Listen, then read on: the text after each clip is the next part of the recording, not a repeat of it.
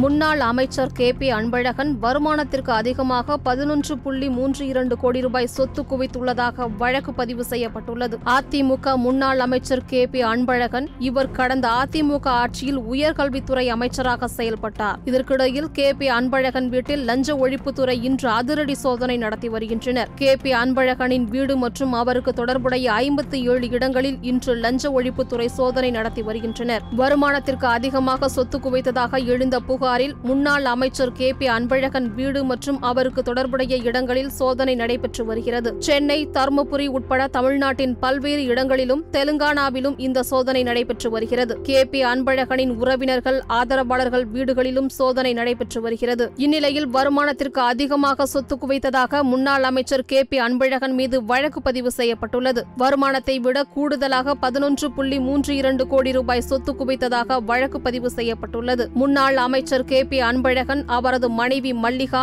மகன்கள் சசிமோகன் சந்திரமோகன் மற்றும் மருமகள் வைஷ்ணவி ஆகிய ஐந்து பேர் மீது வழக்கு பதிவு செய்யப்பட்டுள்ளது. கே பி அன்பழகன் இரண்டாயிரத்து பதினாறு முதல் இரண்டாயிரத்து இருபத்தி ஒன்று வரை உயர்கல்வித்துறை அமைச்சராக இருந்தபோது வருமானத்திற்கு அதிகமாக சொத்து சேர்த்ததாக வழக்கு பதிவு செய்யப்பட்டுள்ளது.